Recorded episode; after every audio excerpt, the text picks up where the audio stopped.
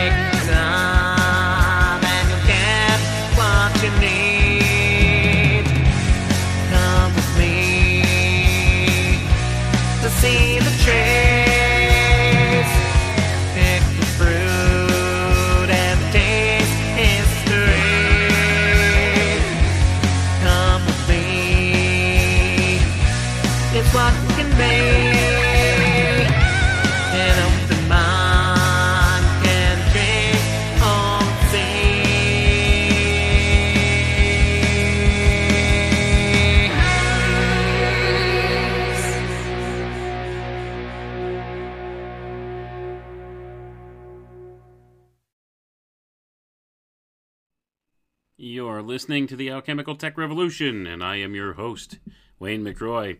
Good evening, everyone. Tonight we're going to explore the Hermetic science of motion and number once again. This is part six of the series, and we're actually going into lesson number seven because, as I explained on the last episode, uh, lesson five within this book was actually covered on a previous broadcast called Pythagoras and the Music of the Spheres. So we jumped ahead just one lesson from where we were in the number series here.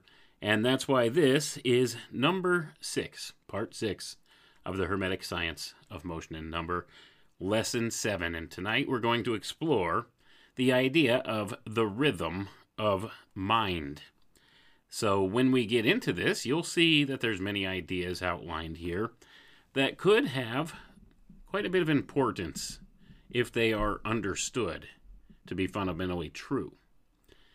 And that's the whole key here. Is this fundamentally true?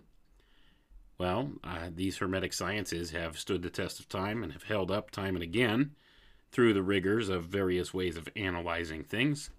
And we have been kind of caught up in the modern paradigm here, wherein we think in terms of our strictly scientific viewpoint, the scientific method. And the scientific method is just one method for analyzing data. And that's the problem because it's been adopted wholesale as the only method of analyzing data. And that's not an accurate way to look at the world because it misses a lot of things. The scientific method can only validate those things that are quantifiable and measurable in an objective way. And so much of our reality is based on the experiential or the subjective that it makes it nearly impossible to rely solely on that premise.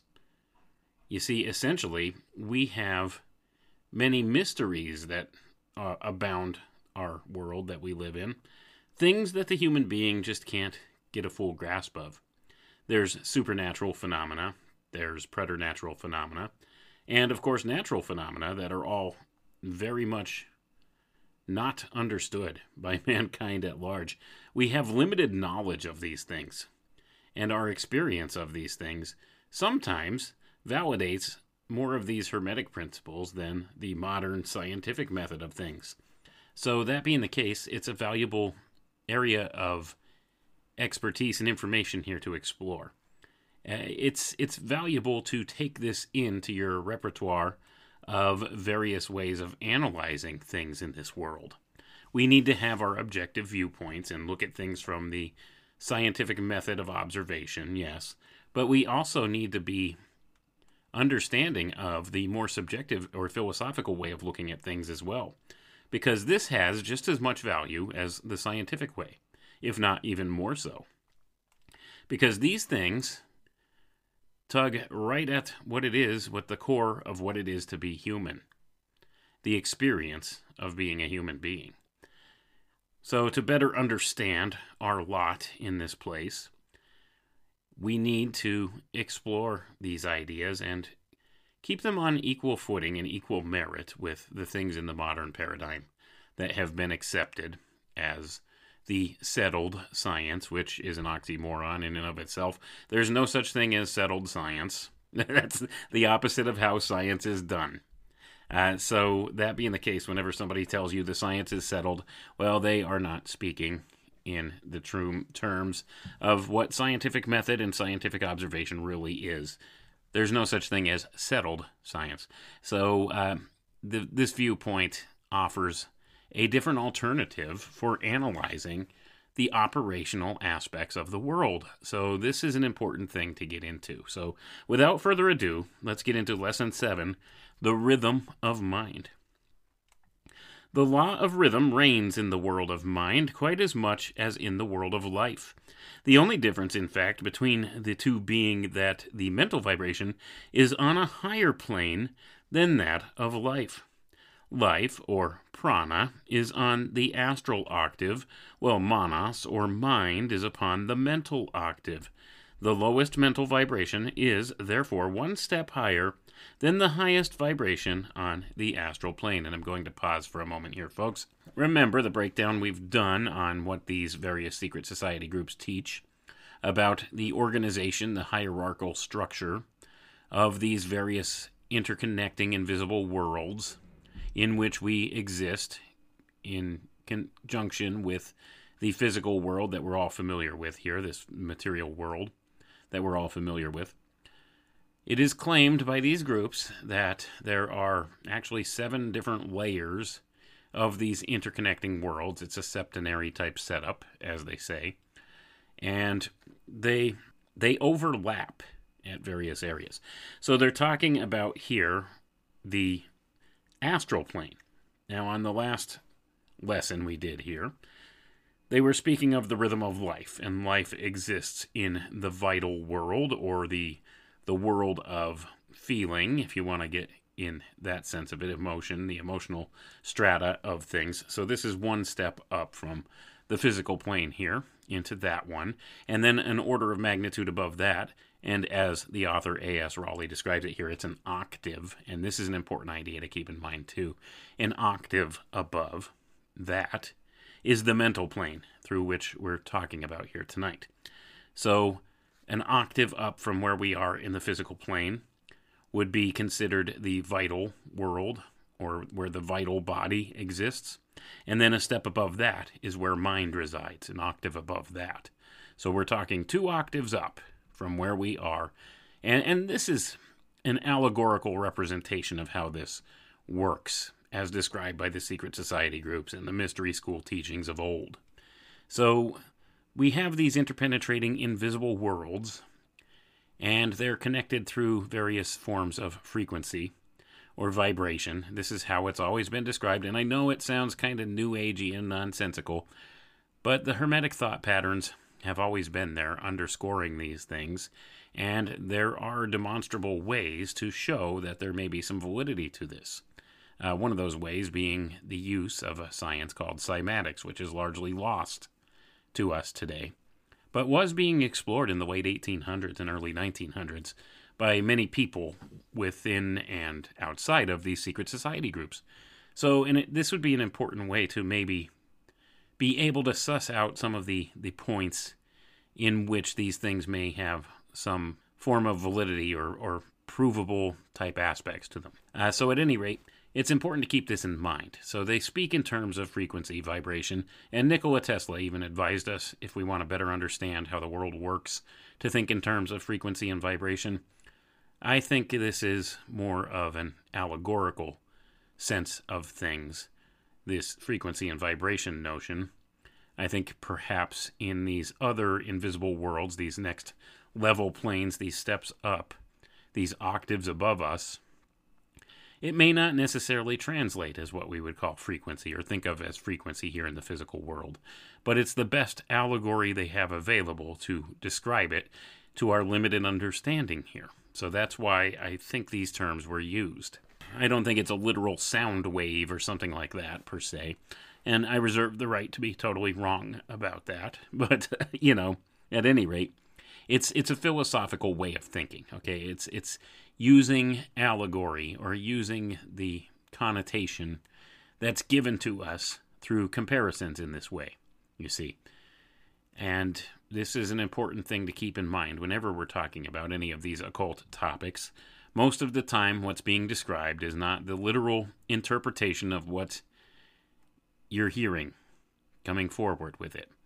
You have to think in symbolic language in order to understand. That's why they use things like allegory to represent something else. You see, that's the way that it works. They they use these different kinds of comparisons, allegories and similes and metaphors and things like that to represent ideas in the best way possible so people could understand the concept because it's more about the concept than the actual physical mechanics thereof.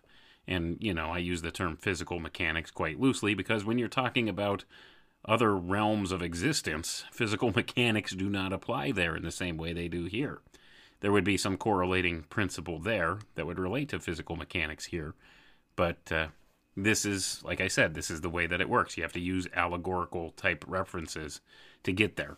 So that's what they've done with a lot of this language. So when you hear them speaking like this, it sounds all new agey and nonsensical and like uh, you know peace, love, and flowers, and you know that that kind of thing, loving vibrations, and yeah, um, all that garbage. But uh, that's not what was intended through these teachings. Okay, it's to give you an accurate mental picture of what's being described here in the best way we possibly could explain with our limited understanding because we're used to sensing the world through our five physical senses here and these things pertain to different realms where those senses don't apply. So, how do you describe something in terms of a sense that we don't have?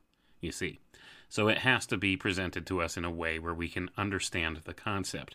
So, that's what many of these writers have done. And this is one of the difficult parts about translating some of these old natural sciences and, and alchemical sciences, is they often, some of the principles are hard to attain at the physical level here. It's hard to understand what's being said unless you could think in terms of the allegorical, you see, or in the context of symbology. So that's what's being presented when we talk about this stuff. When we're hearing vibration, don't think of it as a literal literal vibration. And you know there there are some actual uh, things that back up the idea of tone or frequency having an important effect on the human body and such. And not to discredit any of that, I certainly don't intend to discredit any of that. That's, you know, a relative truth. But I don't think it's the same type thing as what we're thinking. Uh, so, as I always caution when we do these readings, you have to take a lot of this stuff with a grain of salt because many of the things cannot be proven or disproven outright. So, you have to take it all in and see if it aligns with what your experience is and what your own research tells you. Don't take anything I say ever as an absolute fact or truth. Look it up yourself. Uh, you know, get your own observations involved and your own experiences involved and make a judgment based upon what your experience is and what you can find for yourself, what you can prove to yourself to be true or not true. We're all fallible human beings, and I'm no exception, so uh, you know, I've I've been wrong before, and I'll openly admit that. And when I am wrong, I will usually make the good judgment call to publicly acknowledge I was wrong and make a correction. So, that being the case, I think we all need to do that. This is part of the learning process, you see. And that's why it's important that we look at these different ideas and learn about as many different observation points of this world we live in as possible. So it's valuable information at any rate. But enough of my side trailing and side tangenting. Let's get back into the reading here. The student must grasp the idea of mind separate and apart from thought. Mind is the material out of which thoughts are formed. Mind is universally diffused throughout space in the same way as the ether, prana, and astral matter. It is therefore a form of energy and not merely thought. The rhythm of mind governs all the activities of this mind stuff.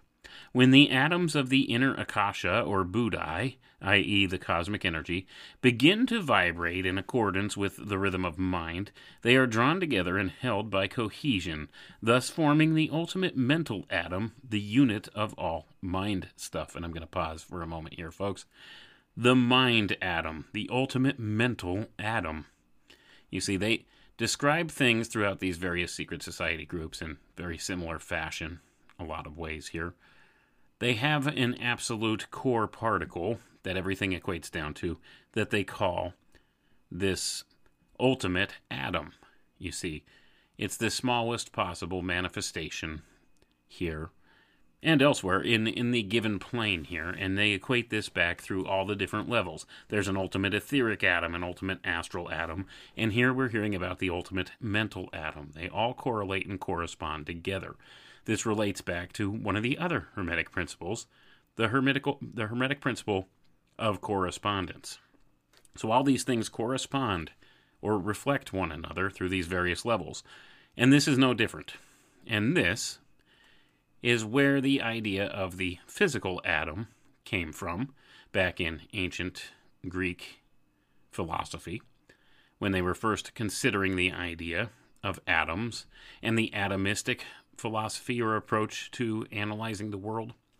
Fundamental particles, and the world does certainly have fundamental particles, no doubt about it.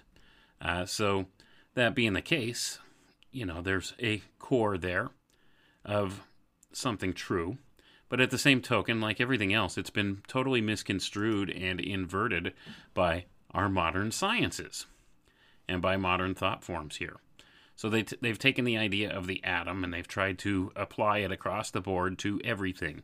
This philosophy of atomism, where they break everything down into being fundamental particles, and they've even applied this to energy and the energy sciences.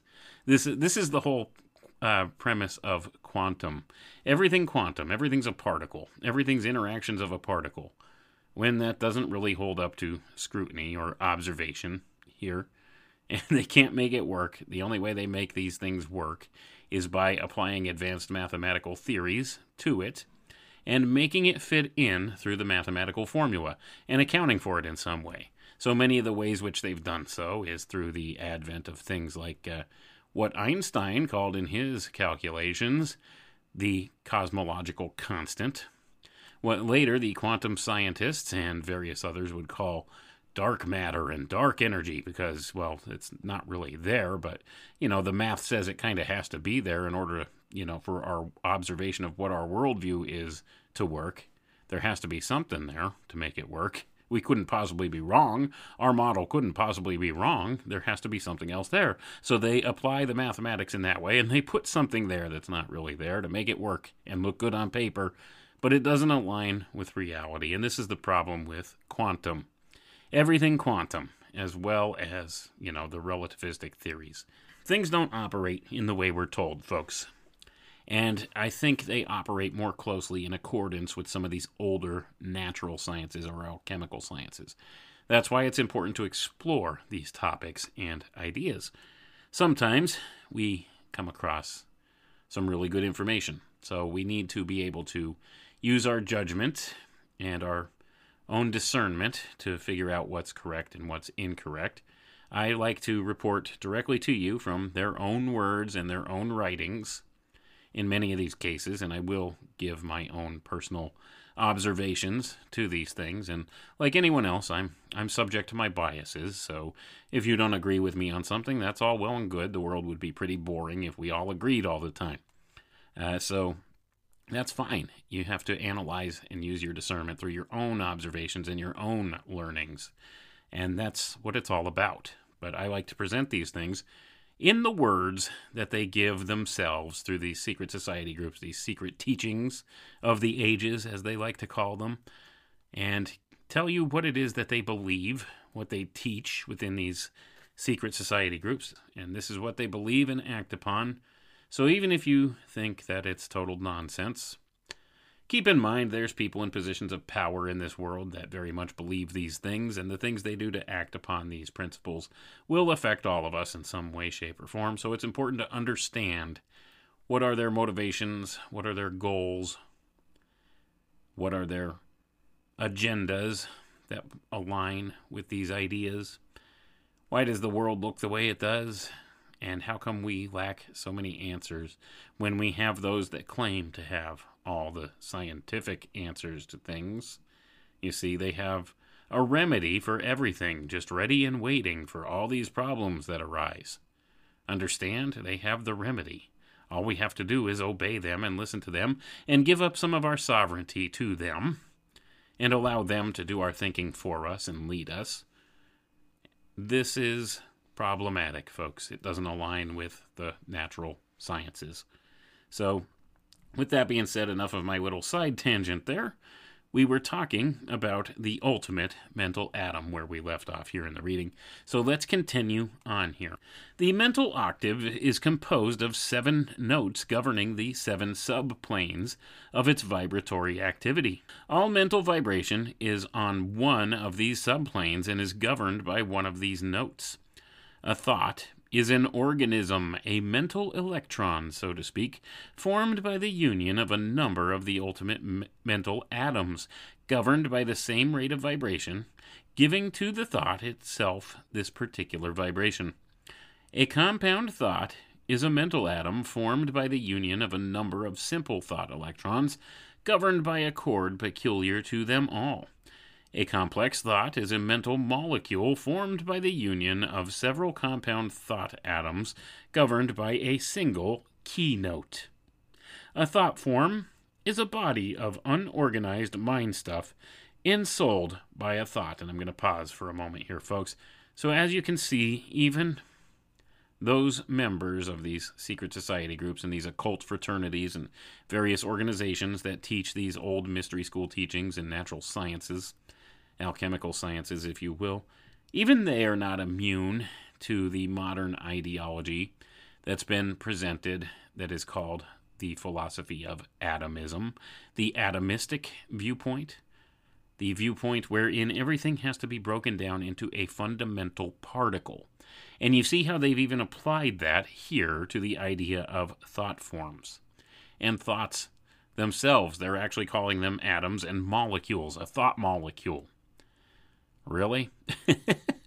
so, th- this is the thing. So, uh, even these occultists in these various secret groups are not immune to this modern spell that's been cast upon man, where everything has to relate to some kind of a fundamental particle or interaction of fundamental particles. You see, even though this has never been adequately proven, now, you know, you could argue, yes, there's atoms. We could, uh, you know, see atoms through various tools, electron microscopes, and things of that nature, right? Well, what are they based upon? Like, what, what did they build these models upon? They look totally different on paper as to how they would present in reality. In fact, the idea of the electron, well, this is just a unit of measurement, essentially, when you go through the electrical sciences. It's a unit of measurement, it's a unit of electrical charge or, that uh, can be used to formulate different capacities or, or electrical loads on things. It, it's not really been observed as a moving particle under a microscope or something. Electrons have never been observed. It's not an actual observable particle. It's just a measurement. It's a man made uh, contrivance to explain the uh, electrical function of something. Now, it is a charge. That is a correct way to, to view it, but it's not really a particle. It's a, a measure. Hasn't been observed as a particle. It can be measured in other ways and observed in other ways, but it's never been seen. So, the, all those little pictures that you see of an atom, those drawings in the textbooks where they show you, well, these are protons and these are neutrons, and this little thing flying around in this orbit outside of that, that's an electron. If you actually get into deeper study of the physical sciences, you find out that these electrons actually, uh, in chemistry and such, are presented as shells. It's it's a shell surrounding the uh, the nucleus of the atom. It's not really a particle flying around the way it's presented to you. You see, and it hasn't been observed under a microscope. You can't physically look at an atom under a microscope in this way and see the little electron flying around it and the little protons and neutrons in the center. That's not how that works. It's just a blurry blob. That's what it is. So, uh, this is the thing. Many of these things have been so misdescribed to us that uh, you know it's it's really a shame. We think in all the wrong ways. So, are there fundamental particles of a sort? Yes, I would say that's probably a truth. It's a pretty basic thing that's understood. But are these really the things that formulate what happens in the operation of this world? Do they really work how we're told? That's that's the bigger question. I think there's more to it than that. And that's why exploring this stuff is, you know, interesting. But even the occultists, you see, that uh, teach these various things are not unaffected by these types of modern thought forms that have come forward, ironically enough, in discussing their own ideas of what thought forms are. So they'll describe them as fundamental atoms within these different things.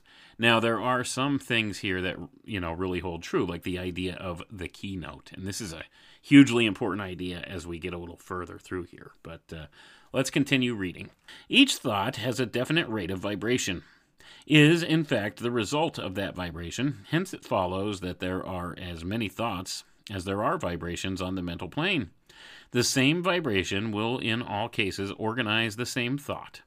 The more gross thoughts occupy the lower notes of the octave, while the other and finer ones are governed by the higher notes. The higher the rate of vibration is, the higher will be the quality of the thought, and vice versa.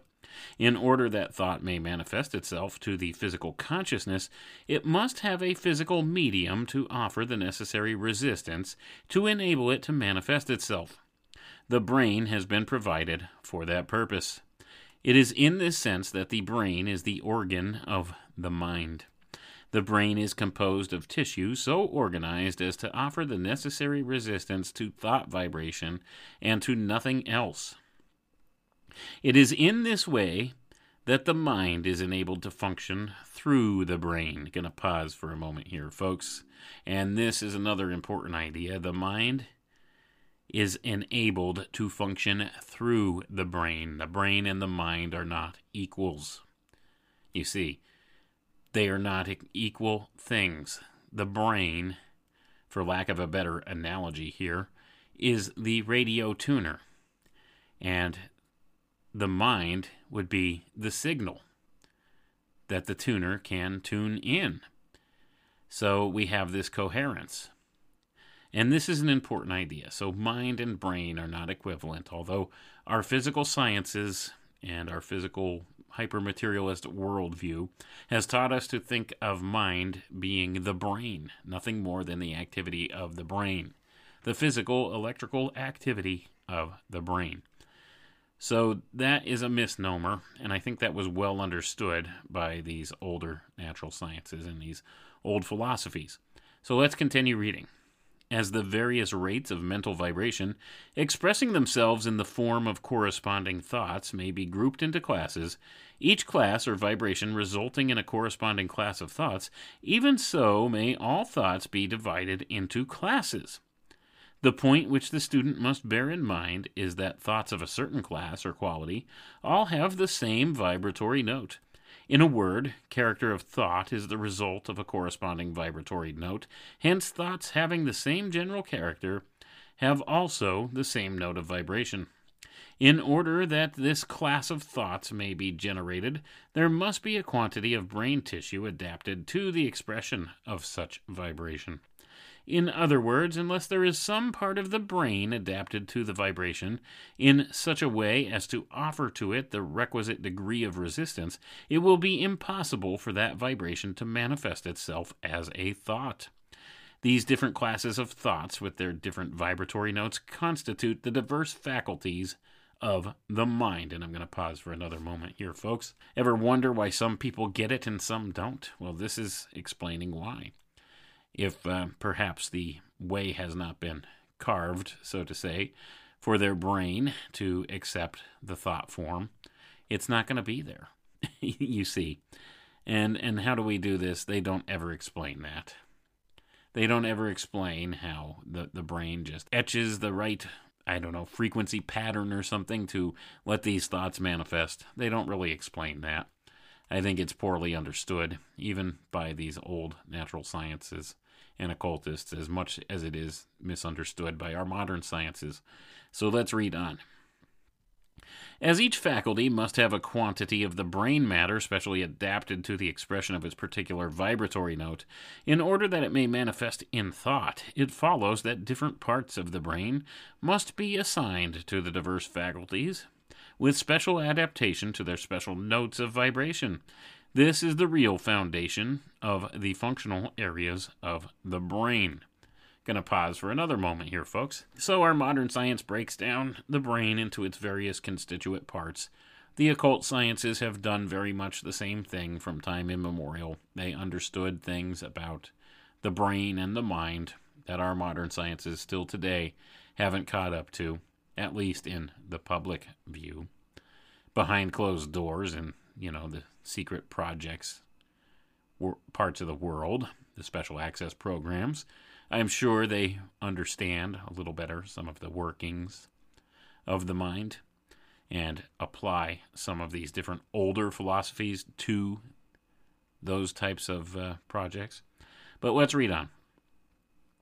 As a section of the brain becomes adapted to a particular vibratory chord, it is for that very reason unfitted for the manifestation of any other chord. for the above reason, the existence of definite sections of the brain for each faculty of the mind is absolutely necessary. If the same quality of matter prevailed throughout the brain, there could only one faculty operate, namely that whose vibrations were governed by the same chord to which the brain itself was keyed. Phrenology is, therefore, the only possible basis of psychology. Gonna pause for a moment here, folks. So, phrenology is therefore the only possible basis of psychology. So, carving up the brain and looking at the physical parts of it is the only way to understand psychology, according to that statement. I don't think that's correct. uh, but at any rate, uh, this this is where they mix in a, a lot of how should we say uh, information that's not as helpful as as other information this is where they, they begin to misconstrue certain things, ideologies. And it's from this, observations like this, wherein we get some of our modern scientific viewpoints and the misnomers that are presented in them. You see, it's a misunderstanding of what's been taught here. It's missing the point of the whole allegory and taking it in a literal sense. That's what's been done here. So when they say phrenology is therefore the only possible basis of psychology, that would be the physical structures of the brain. I don't think that's true. I think it's if you understand it in a philosophical type of a, a mindset, you'll understand. Yes, different parts of the brain function in different ways, but the physical structure thereof does not necessarily define what is thought, what is human reason, what is human mental wellness, right? So this is not an accurate statement in the, a physical sense, but people have misconstrued it and made it so. That's why, that's one of the major reasons why they try to equate everything to a physical process in the body or the brain. These different ideas of consciousness, you see.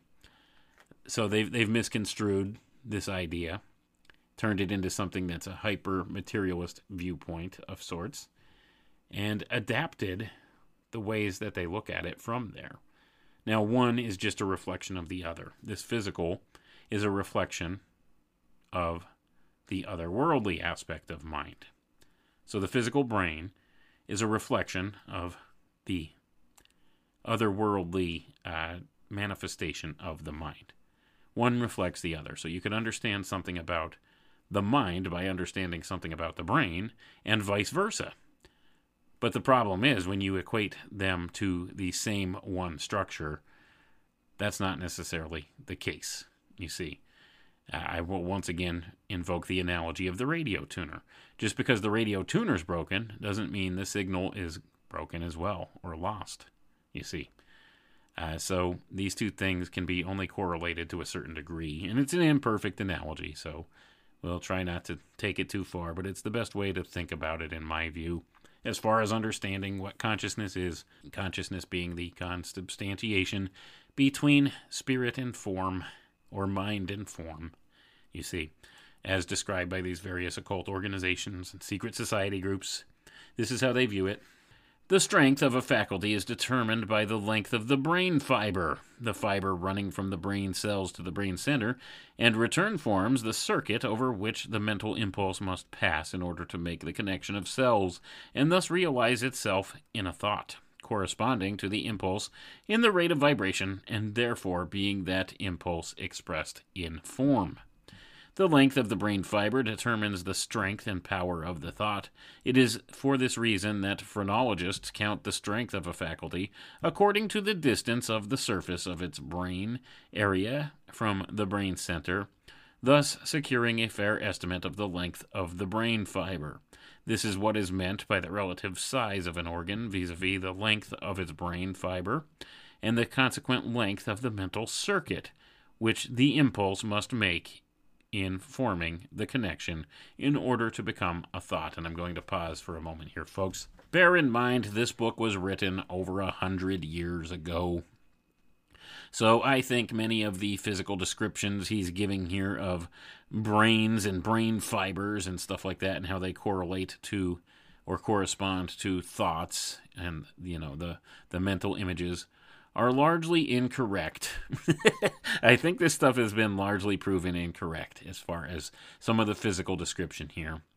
Uh, so keep that in mind. So, is he talking about something truly physical, or is this an allegory or a reference, a uh, a way of showing an idea, maybe perhaps in some etheric type portion of the body or something? Uh, you know, the manifestation thereof.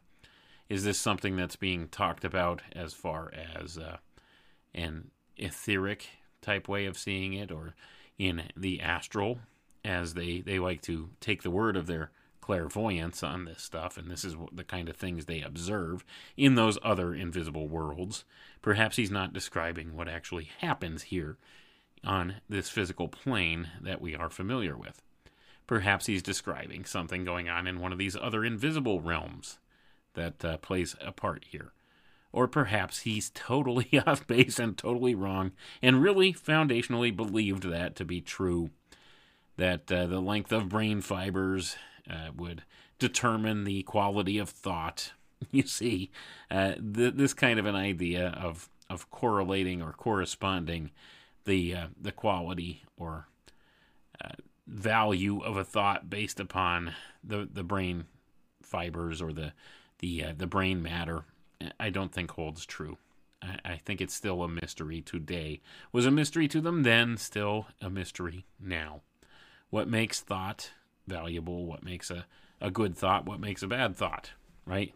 These are all things that are discussed in these philosophical treatises, but uh, oftentimes they're still poorly understood. So, and, and even by these these people that have ta- brought forward these occult teachings from very ancient times, they throw in a little bit of their modern take on things, and sometimes they're totally wrong you see. And I think that's what we're observing here in this teaching right there, as far as the correlation between the physical structure of the brain and the mind and how it works. But let's continue reading because there is some value to be garnered in this for certain. In order that the mental impulse may express itself in thought, there must be a brain fiber of such quality as to respond to the vibration set up by the impulse of the mind and offer the necessary resistance to enable it to manifest in thought. In a word, unless the fiber has the quality of resistance to the mental impulse, by the overcoming of which the vibration may be carried along the fiber to the cells, it is utterly impossible for the impulse to manifest through this particular fiber. And if there is no such fiber in the entire brain, it will be impossible in that case for the impulse to manifest in thought at all. That is why so many of us are limited in the range of thought which we are able to express. It also accounts for the fact that we are constantly haunted with mental impulses which we are utterly unable to express in thought, but which continue to haunt us like the ghosts of ideas. Before these haunting impulses can be expressed in thought, we have to develop brain fiber which is keyed to that particular vibration. This is the real art of brain evolution. Sorry, folks. I, I gotta laugh at that. This is the real art of brain evolution. See, it's it's about making your brain develop these long enough fibers so that you could understand the thoughts. That's great. Uh, let's read on, though. This is the real art of brain evolution. By the continual effort to express a certain mental vibration through a brain fiber, we gradually change the quality of the same until it reaches the point where it's sufficiently sensitive to that vibration to offer the requisite resistance to enable it to manifest in the corresponding thought. I'm going to pause for a moment there, folks. Okay, so if you think about it hard enough and long enough, eventually you'll be able to understand your thought. That's what this is saying in a nutshell here. Uh, so, uh, if you think long enough and hard enough about something, uh, sooner or later your brain fiber will become long enough that the thought can manifest. so this is uh, this is one of the more nonsensical things I've seen in many of these books, but uh, if you take it at the literal level here, which is what I'm laughing at, when you're you're looking at it in the literal context as it's given, it is laughable. But when you consider it's probably talking about something else entirely. See, that's the nature of a lot of these works. they're probably talking about the allegorical representation of something that happens perhaps in another one of these layers of the invisible worlds. A, a type of uh, transmission from one to the next, you see. And it's not really about the physical size of the brain, making the, the thought forms better or growing the, the brain well enough so that you can have you know more coherent thinking or something like that. That's that's not how it works. But uh, let's read on here Although the brain fiber may be sufficiently sensitive, or rather may be keyed to the proper vibration so as to convey the vibratory impulse to the surface of the brain, yet if the cells are not keyed in the same vibration, the impulse will never be able to express itself in thought. Before this can be done, it is necessary that the cell be first developed to the exact degree of vibratory response where it will express that vibration. This being accomplished, the vibratory impulse passes along the fiber, making the circuit to the surface of the brain, where the cells are brought together. The positive and the negative poles uniting to form the combination necessary to the manifestation of that particular thought vibration in the form of the thought which corresponds to its vibratory value. The entire brain is, therefore, only a complex instrument adapted to the conveying and manifestation of the diverse vibrations arising out of the effort of the mind to express itself in thought. However, without this brain, it would be utterly impossible for the mind to manifest itself in thought, well upon the physical plane.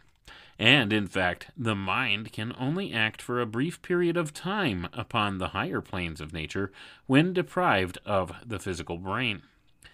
The whole secret of mental operation, therefore, is based upon the law that all mental action is vibration on the mental octave, that each thought is the effect of a particular vibration, that in order for this particular vibration to manifest as thought, it must have a brain fiber over which to travel, possessing the requisite degree of sensitivity to afford the resistance to convey it to the surface, and that it must there find a combination of cells adapted to the same rate of vibration, through which it may be able to manifest itself as thought corresponding to the vibration which organized it.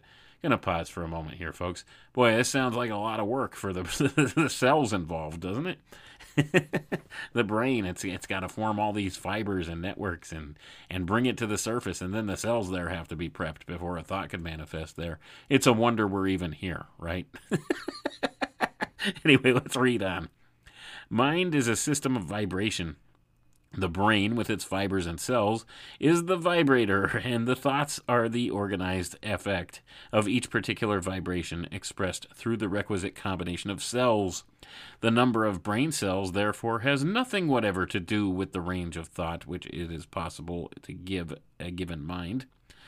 If the cells are all adapted to a certain range of vibration, they can only express those vibrations in thought. All others, either above or below that range, will be beyond the reach of such brain activity. Gonna pause again for a moment, folks. How do they know that?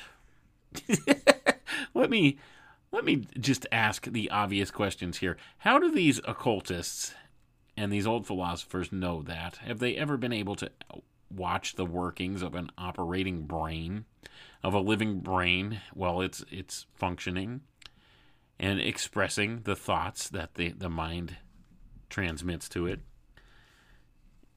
Like I said, this stuff, a lot of it you have to take with a grain of salt. There's no way to prove nor disprove any of this. And where did these ideas originally come from? You see, you have to wonder that as well. Uh, because they've been handed down from very old times. Well, who was the original source? And were they telling the truth? You see? Or was it just a fanciful lie? Which much of our history and science is really, uh, you know, the, the latter there.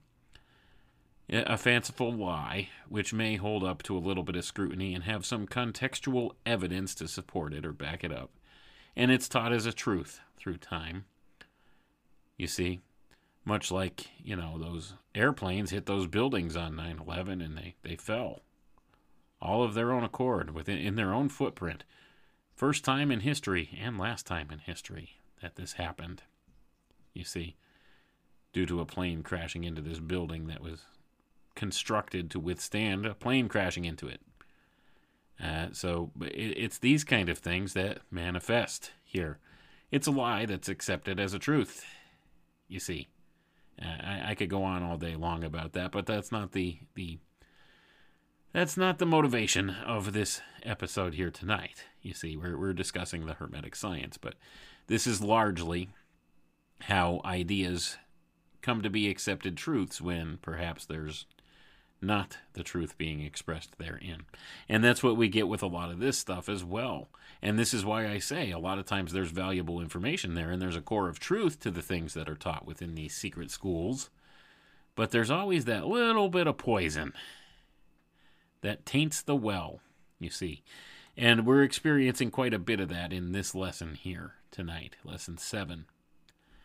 Let's continue reading, though. The theory, then, of the anthropologists that the breadth and power of the mind is indicated by the size of the brain is absolutely untrue. Going to pause for a moment here, folks. So you see, once again, he's teaching in paradoxes, as they always acknowledge they will teach in paradoxes. He's contradicting himself. So just before, he was stating that it's all about the size and the length of the uh, brain fiber that causes the thought to be able to manifest, or the quality of the thought. And now he's saying that the size of the brain does not have anything to do with the power of the mind. you see, you can't have it both ways, folks, and these people try to do it all the time. They admit they teach in paradoxes. They teach lies and misdirections. They teach opposing points of view, and they'll they'll say it's polarity, and a lot of it is based on polarity principles, and there's something to that. But at the, the end of the day, when you're teaching something like this and you're teaching it in a paradox, well, this should largely tell you it can't possibly be correct because can something be true and untrue at the same time? You see, is that the nature of how truth works? You, you have to wonder about these things. But I'll leave that to you to think it through. But let's let's continue reading here. The size of the brain only indicates the raw material which the mind has at its disposal, and it must take this and adapt to it its purpose before it can be of any service, for the purpose of generating thought. The shape of the brain indicates the range of thought with tolerable accuracy because it indicates the length of the brain fiber in a particular portion of the brain and hence the exercise which it has received and therefore the relative activity of the same. And as we know the function of each part of the brain, we are uh, able to tell the, with tolerable accuracy the range of the thought of which the given mind is capable. Gonna pause for a moment there, folks. No, they can't. That's an absolute that's absolute nonsense right there. So they could tell. He's claiming here they could tell by the function of each part of the brain. They could tell with tolerable accuracy what range of thought can be given by a particular mind, what a, what a per, particular person's capable of, based upon the brain matter. That is untrue, and that's contradicting himself once again here. So let's continue reading, though. It is not the number of the cells, but their vibratory adaptability which counts in giving greater range to the thoughts of which the mind is capable. It is merely a matter of rhythm, and as the rhythm is, so will the thoughts be. The real mystery of the intellectual harmony and discord between different people, where there is no apparent cause, really lies in the rhythm of their respective minds. If they harmonize in the rhythm, all will be harmonious between them. If not, all will be discordant. It is merely a case of perfectly natural sympathy or antipathy between the two minds. Neither one is responsible. It is not a question of ethics, but one of mental chemistry. Each mind has a rhythm or keynote peculiar to itself and cannot possibly come into rapport with a mind which is not in harmony with that rhythm. For the same reason, it must enter into rapport with any mind that is in harmony with its keynote. This law of mental rhythm explains all of those problems which come under the above heads. This is why the great world of thought, which is all around us, filling the mental plane, does not impress itself upon our consciousness. We can receive and take cognizance only of those thoughts which have the same rate of vibration as some portion of our brain is able to respond to, and by the duplication of the same, to express in the mind the same vibration in the form of a thought. This is the sense in which it is true that we can receive only that which we have within ourselves. We can bring into consciousness only the, that thought or idea which has the same rate of vibration as some of our own thoughts, and therefore has some portion of our brain fibers and brain cells, in order that they may respond to the vibration and thus reproduce the thought which gave rise to it in the mind. And I'm going to pause again, folks. Absolute, utter nonsense being spewed here right now. Contradictory, counterproductive, paradoxical nonsense. He's contradicted himself on so many points through this whole thing, and it sounds so verbose and nonsensical that it's this kind of teaching that really gives some of these older sciences a bad rap as being called pseudoscience and things of that nature because of this blatant teaching in the paradoxical way here, and the blatant teaching of things that are misrepresentations, you see. And you have to wonder did this guy put this in this book like this on purpose? You see, as many of them often do, and this is an admitted thing by all the occultists, they will often pepper throughout any of their written works like this things that are not true, that are counterintuitive to the things that they teach, to the true nature of the secrets, to throw people off the path, you see, to misinform and misdirect those at a lower level because they don't see, deem them as being worthy of these secrets. So they'll teach them some utter bilge like this to keep them looking in the wrong directions at stuff. And I have to wonder, reading through this now, was that the intention here? Now, keep keep in mind though, as we go through this, you'll see he will throw in a salient point here and there where there are some things that really might stand up to muster, but at the same token, much of what's been presented here is utter provable nonsense. Right? It's contradictory nonsense. You cannot say that this is true and then the counter of it is also true at the same time. You can't teach in the paradox this way you see.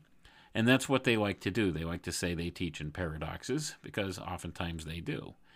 And sometimes these paradoxes are understandable because they're talking about polarities, the positive and the negative pole of something, the positive and negative aspect of something, you see. So those types of paradoxes can be an inherently understandable thing. But a paradox like this, where he's saying, yeah, this is what we're talking about, and, trying to have it both ways, it doesn't stand up to reason or logic, does it? And just something in your spirit tells you something doesn't sound right with this. It's the whole notion of uh, you could smell something burning in the kitchen. You, you know that idea? Something's burning in the kitchen. Doesn't sound quite right. Something's not quite right with what he's saying here. But, like I said, he does throw in some quality information here with the nonsense being presented. And perhaps it's just this this way he's trying to connect these ideas with the physical world that aren't working that have since been proven untrue from that time. That maybe it's it's causing this kind of misalignment with modern thought. But let's continue reading at any rate as our mental horizon broadens, giving a continually increasing capacity for a greater range of vibration, we are thus able, able to polarize with a correspondingly increasing range of vibration of thoughts upon the mental plane. This gives a corresponding increase in our capability or capacity for spontaneous telepathy. Capacity for reading the Akashic records, therefore, depends upon the ability of the brain to respond to the vibration of the mental plane and thus bring those thoughts into our consciousness, or else, when out of the physical body, upon the ability of the substance of the mental body to respond to the vibration of the particular thought. What is herein stated in regards to the law governing the reading of the Akashic records applies as well to the activity of all the psychic powers upon the mental plane. As the rhythm of mind accumulates with increasing force throughout the body of man, the creative energy is in ever increasing quantities transmuted into manas or mind stuff. Therefore, as is the degree of activity of the rhythm of mind in the finer energies of the body, so will the quantity of the manas be. And I'm going to pause for a second here, folks. So now we're going to get to the meat of the matter here. All right. He's talking about things like spontaneous telepathy and perhaps the ability to read what he calls the Akashic records here. This is a type of intuition. Okay. This is intuition based stuff he's talking about. This is stuff where the rubber meets the road here as far as trying to define what is consciousness, what is this human experience that we have. Is there something beyond this physical world? And this is wherein the proofs may lie. You see, these supernatural aspects of things, this ability for somebody to maybe intuitively recognize something. This is the realm of archetypes and myth representation as well, where the human mind can inherently understand a symbol or an archetype or a mythological representation just based upon the unconscious mind. Like you could understand it without having the conscious living experience of knowing something about it. You see, it's inherent, it's in the background noise, it's the Akashic record, it's this uh, collective unconscious, as Carl Jung called it. You see, it's this type of an ideology, a framework in which we're looking at with this kind of a thing. So, this is where I think there may be a little more truth aligned with some of what's been reasoned out here now. Uh, if you throw aside the nonsensical physical descriptions that uh, Mr. Raleigh has given here in the book, you could maybe find some value in what's being presented here now. So let's continue on here. As is the quantity of the manas in the man. To pause for a second. The manas is the mind energy stuff, uh, just to make that clear.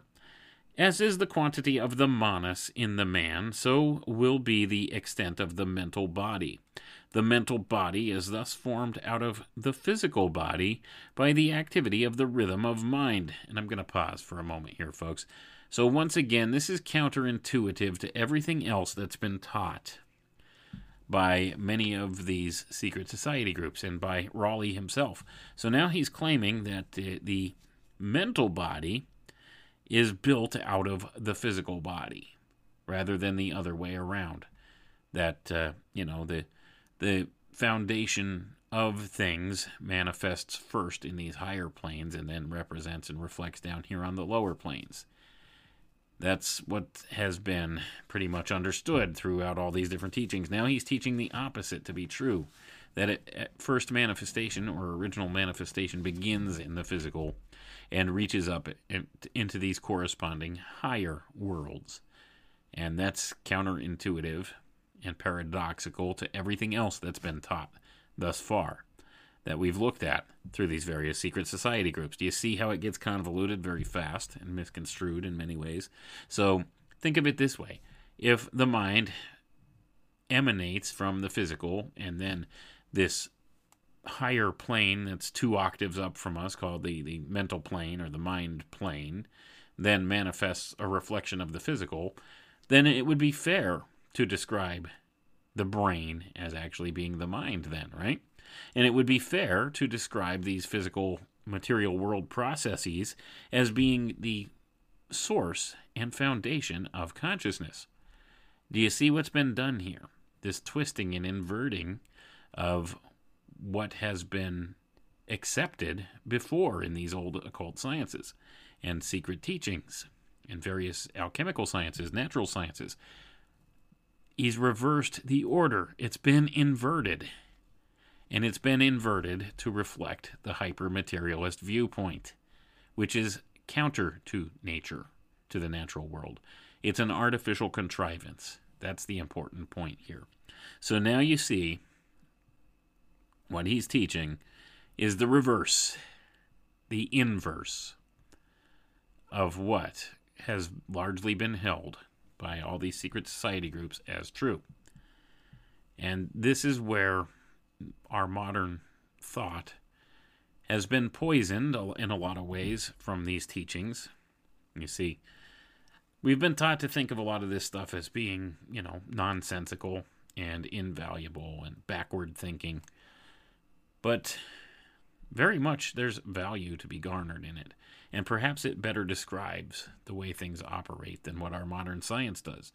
Now, what they've done is they've twisted and inverted these old teachings right here. We, we see Raleigh doing it right here.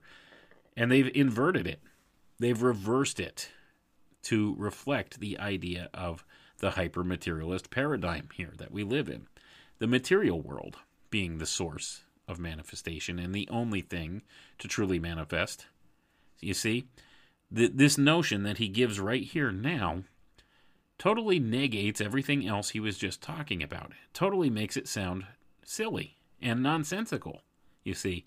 Because if he's saying, yeah, the only thing we could really observe is this physical brain, and we think this is where, you know, the, the thought and manifestation and consciousness begins, and then it expresses outwards into these other, you know, invisible worlds and manifests there. Well, that kind of makes everything they've taught nonsensical you see, because they teach source is from some of these higher planes rather than right here. Uh, so it's counterintuitive and it leads more to the argument that uh, the material world is all there is because it sounds counterintuitive to itself. It's paradoxical, you see, to the point where it's a dangerous paradox, and they think that uh, teaching in this way makes them sophisticated.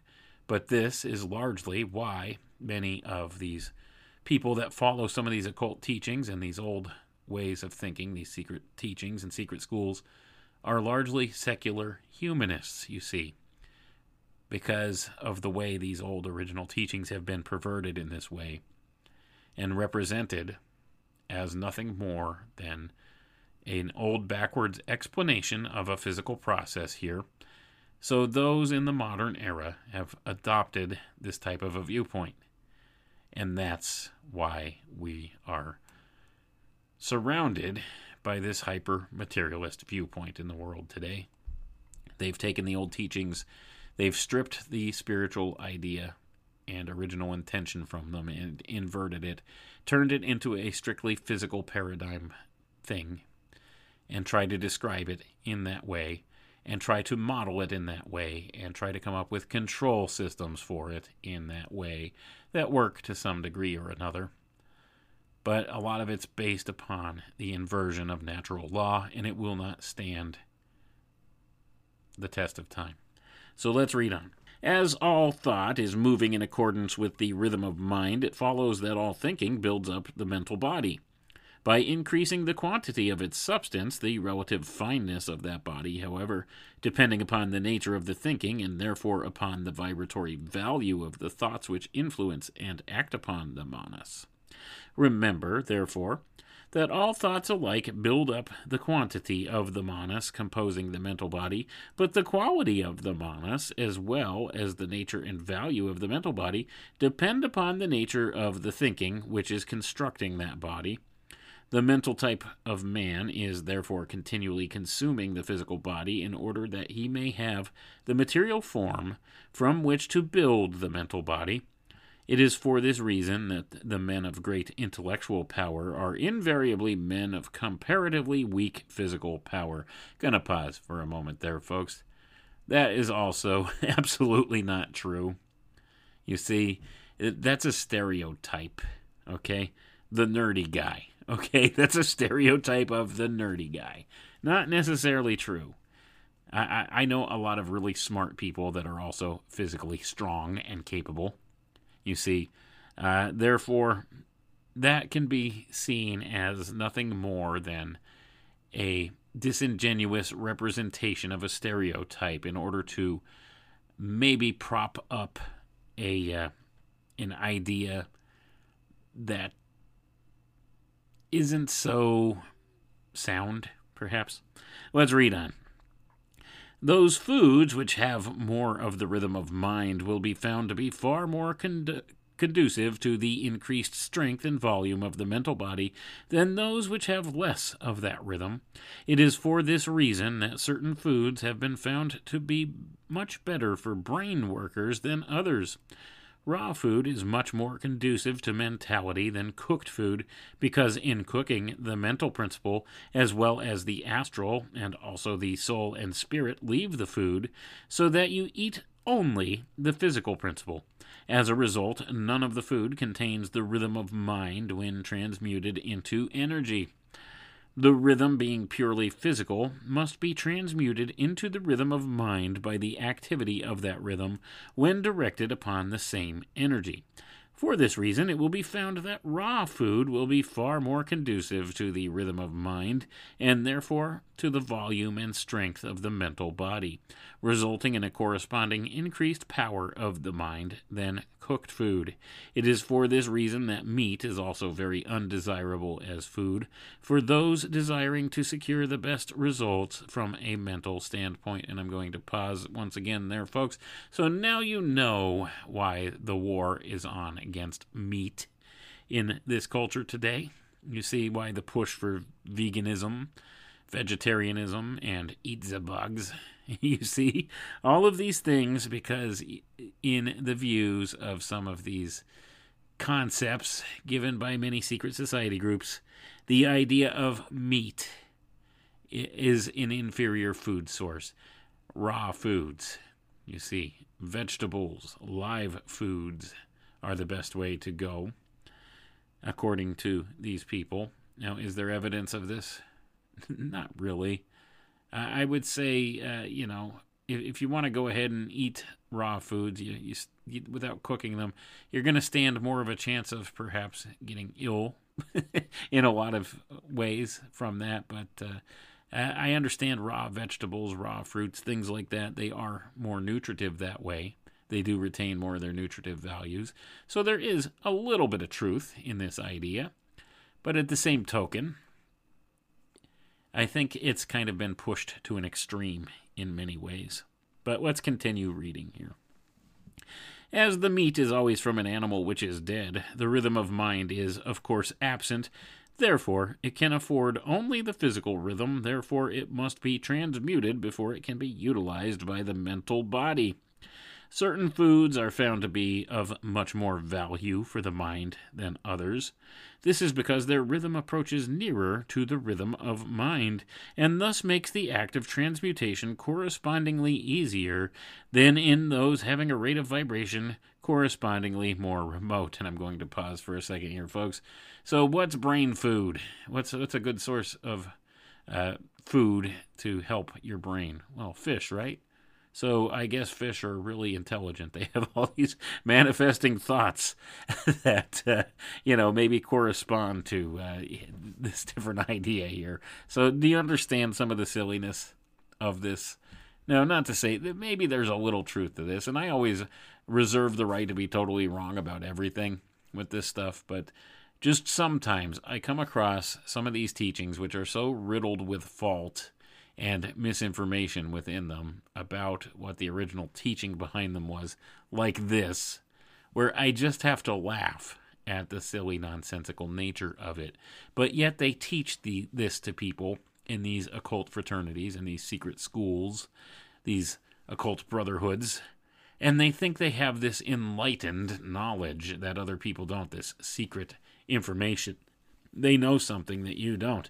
So they know even though it's been scientifically proven today, eating fish helps your brain, the omega 3s and, you know, fatty acids and stuff like that in them help uh, to actually um, keep your brain functioning properly because there's a lot to be said about lipids with the brain. Uh, various lipids in the brain, that's fat cells, for those who don't know, help with brain function it, this is a known commodity in modern science, and you know it's been a known commodity from time immemorial. Eating fish and such like that is good for brain function. Uh, so you know, is, is, this the reason? Do they? Does this food really have more corresponding high rates of vibration? Do the the fish think a lot harder than the human being? Are they aligned with the human being and you know the, these thought manifestations? Uh, is this why it's a healthy food for your mind? Uh, yeah, you have to take this stuff with a grain of salt, like I, like I always caution you with this stuff. But uh, every once in a while I come across something like this and I just have to laugh at the sheer ridiculousness of it. But here's the concerning part, okay? There's people within these secret brotherhoods who would read this and absolutely take this as gospel, you see, and act upon it in this way. And that's why we have a war against meat. They think that, uh, you know, veganism's better for you. They think that eating the bugs is better for you than eating meat. You see, because you'll, you'll you know attain more of the vital energies. So that, that's what they, they think here. Uh, but at any rate, I digress from that point. Uh, but this is one of the occult underpinnings of that whole push for vegetarianism and veganism. And I have nothing against vegans or vegetarians. Uh, oftentimes, they have legitimate good reason for choosing that path for themselves. And it's usually some kind of an ethical standard that they hold themselves to. And that's fine.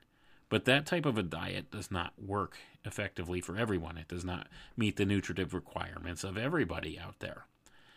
So, you know, it's a choice that we all need to make, and I respect that choice. But at the same token, understand, just like everything else in this world, it's been weaponized and turned into an agenda. And there's very spiritual undertones to it, and this relates to that. Uh, so, the idea of food, the war against food in our culture, very much hung up on these types of points that are promoted within these secret society groups. But let's continue reading and we'll finish up here. Certain foods are found to be of much more value for the mind than others. This is because their rhythm approaches nearer to the rhythm of mind and thus makes the act of transmutation correspondingly easier than it is in those having a rate of vibration correspondingly more remote. It is this same principle applied to the soul and spirit which provides the real reason for the strict dietary regime imposed upon mystics and other aesthetics. Gonna pause for a moment here, folks.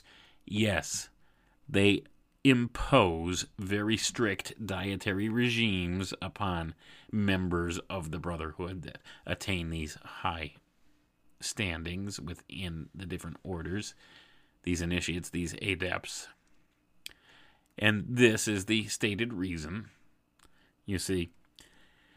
So, is there sh- truth to it or not? Hard to tell, right? We need to take it with a grain of salt.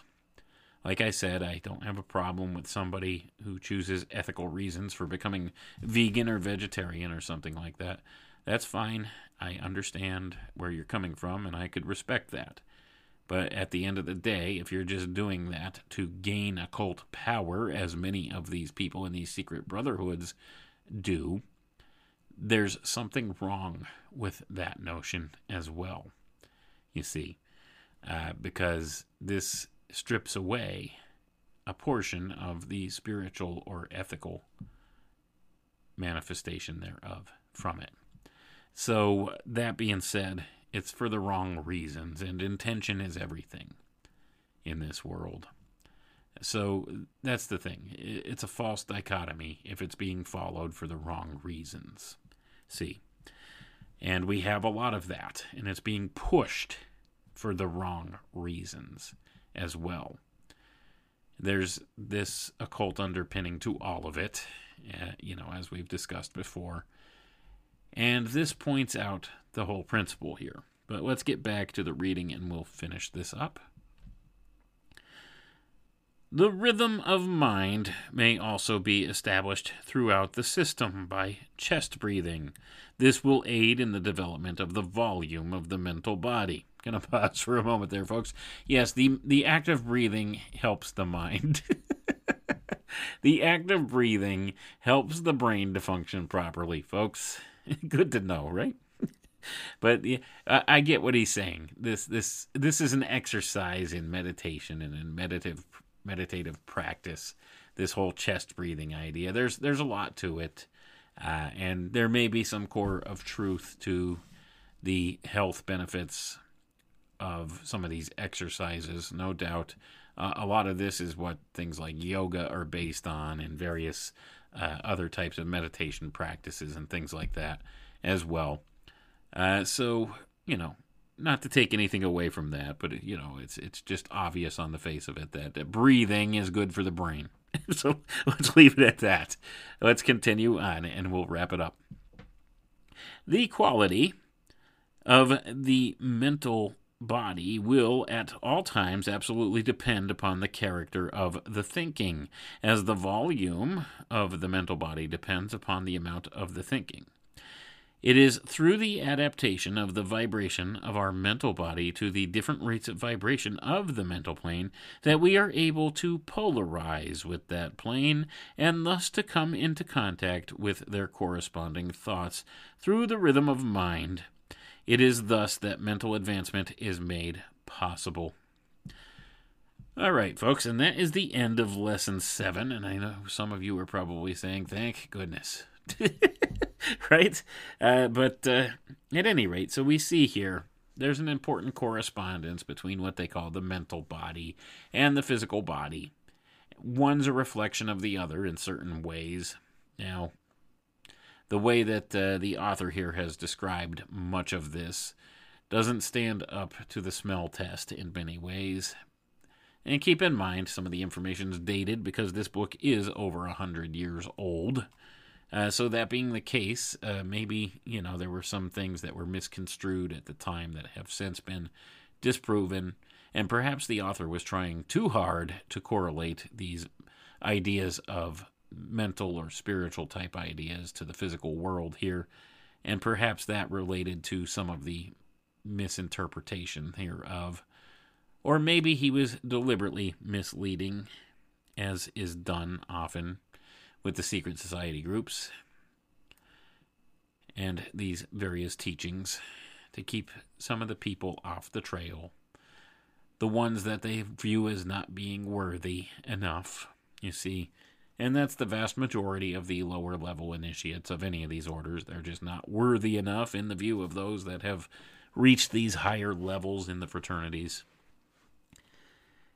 and the ones that pass on the teachings. And like I said, you always have to take this stuff with a grain of salt.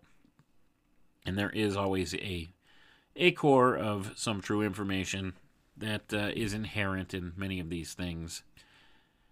But at the end of the day, there's always that little bit of poison, and it's all about our discernment within these things. We have to determine for ourselves what holds up and what doesn't, what we find the value to be in and what we don't. So if we don't like a portion of it or it doesn't align with what we think is true or what our experience has shown us is true, well, you don't want to throw the baby out with the bathwater, but you can kind of dismiss that and just keep it in the back of your mind in case something comes along later which validates or invalidates the claims being made here. And that's that's what this is.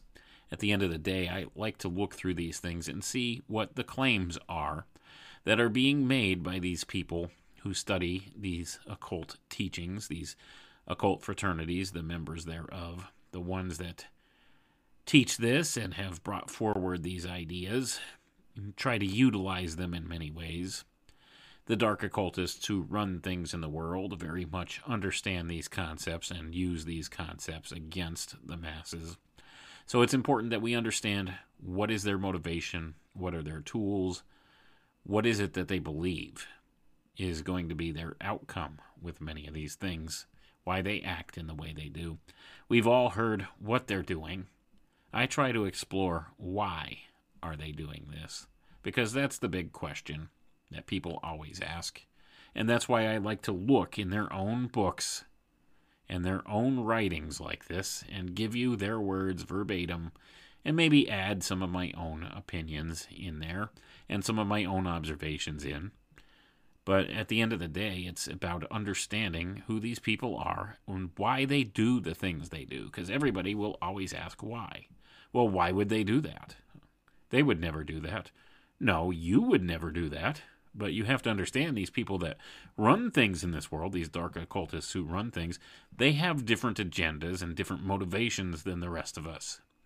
And when you come to that realization and understand what is their motivation, what do they believe, why do they believe it, and what do they do to act upon that, then you can see the truth as to what's going on behind the facade that is the curtain of you know, mass media.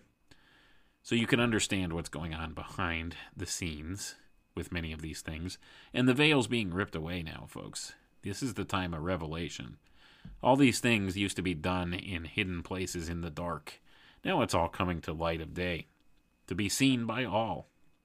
And we're seeing more and more of the veil being pulled away every day, aren't we?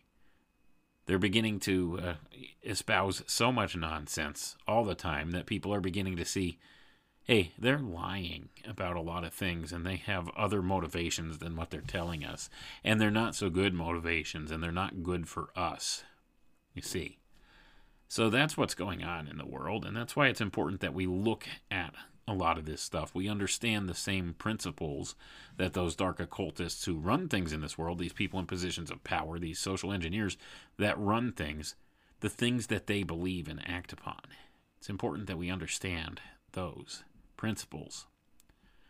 Because if we understand what they're doing then and why they're doing it, then maybe we could better counter those things in the future here and coming up if we could point it out to enough people, make them understand there's this whole esoteric knowledge stream in and around us all the time, inundating us, that there's people in positions of power that understand these things and act upon them in secret. That perhaps if we better understood the same things they're looking at, if we understood the same observation points, then we would be able to see through their facades and maybe garner some value from that and have a better future. That's the whole point in looking at this stuff. All right? It's information. Uh, it, it's neutral. Okay? Information's neutral. It's what's done with the information or the intention behind the information that is the thing that needs to be discerned the most and understood, especially when it comes to stuff like this. So, when we do that, when we find this stuff and we're able to discern what's the what's the intention and what's the context, then we could have a larger view of what's truly going on. And that's the whole idea behind the language that is symbology, this esoteric language. It's being able to garner the intention and the context to see what the symbol represents for real, what the intention truly was behind it, what its purpose is. And this is the kind of language that these people use. This is the kind of tools that they use. These are the methods that they use to steer things in society, to engineer society in the way they want it to go. And we've been kept in the dark, very much so in the public, about this stuff. It's been hidden behind closed doors for thousands of years within these mystery schools, these secret society groups much of this information that they use against us, these secrets of the ages. So that's the whole point here in looking at this stuff. But uh, these Hermetic principles have stood the test of time. And we see here in this book, he's broken down this Hermetic principle of rhythm into various factors here the rhythm of life, the rhythm of thought. You see the, the rhythm of the mind, the rhythm of mind here. This is the one we went through. And you see how he's essentially presented paradoxes and he was being disingenuous, I think. He was trying to teach things in both ways. Both ways, two different ways, complete opposite ways here to try to make his point, you see. And it leads minds astray because if you don't understand what's being said, it's it's like a form of gaslighting when they're trying to teach you in paradoxes this way. So they teach you both ends of the spectrum are true when it's actually somewhere in the middle of the spectrum between the two polarities is where we can find usually what actually works and is knowable rather than looking at the ends, these extreme ends of the spectrum here, and to understand things. And that's why they sometimes will teach in paradoxes. It makes the mind confused, you see. And if you're confused, then in order to garner better understanding of a principle, you'll be more easily manipulated by the person who put this teaching forth for you. You, you understand? That's why they do that. Because if you try to understand something and they're telling you it's this way, but it's, you know, it's the complete opposite of that too, And how do you believe that? What what do you believe then? What do you act upon? Which way do you go with it then? You see, if they're teaching you the paradoxical way of things, both paradoxical polarities of different subjects, which they admit to doing. Even write in this book, it's been admitted they teach in paradoxes. Well, this is why. Because then they have more control over you with this information. See, they've entrusted you with some portion of uh, a kernel of truth of this type of information, but they still want to make sure that you do what they want with it. You see, so they'll teach you in paradoxes so you don't know which direction to go with it or where to, to maybe find the next phase of learning involved with it. And that way they could steer you wherever they see necessary to get the result they want from you. And that's how these secret society groups operate. It's all about control and power all the way up and down the chain. You see, they lie to their own members, they lie to the public, they lie to the profane, as they call us, those outsiders. So that's the whole point here. Uh, and many of these teachings that have been written down, put in written form here, are designed to confuse. They do that on purpose. And that's what makes it so hard to muddle through a lot of these things because you find a lot of nonsensical stuff and then you think, well, this is utter garbage. But in truth, there may be a very valuable philosophical truth hidden in there somewhere. So it's important to use discernment and to still look at these things, find the value in it, because all writings have value of some sort, and it's just a matter of filtering through and finding what is the proper value therein. Sometimes it's hard to navigate through this stuff. I understand that. But that's why I offer my observations and opinions on things too, because I've looked at this stuff for a very long time now and analyzed it in many of these ways to try to figure out what's true and what's not, what's accurate and what's not, to get the good information. Uh, so that being the case, every now and again we'll find something that I could just laugh at, like that, and say, you know, that's you know a total misrepresentation. But uh, at any rate, uh, you know, it's it's still important that we explore these topics and avenues of thought because it's not the way we're taught to think in the modern world. So if we look at things with an open mind and are able to observe things from these different types of vantage points, we could have a better understanding of things going on in the world. And that's where we're at today. But anyway, I want to thank you all for tuning in tonight. I appreciate each and every one of you. We'll catch you next time. Have a good night now. Come with me.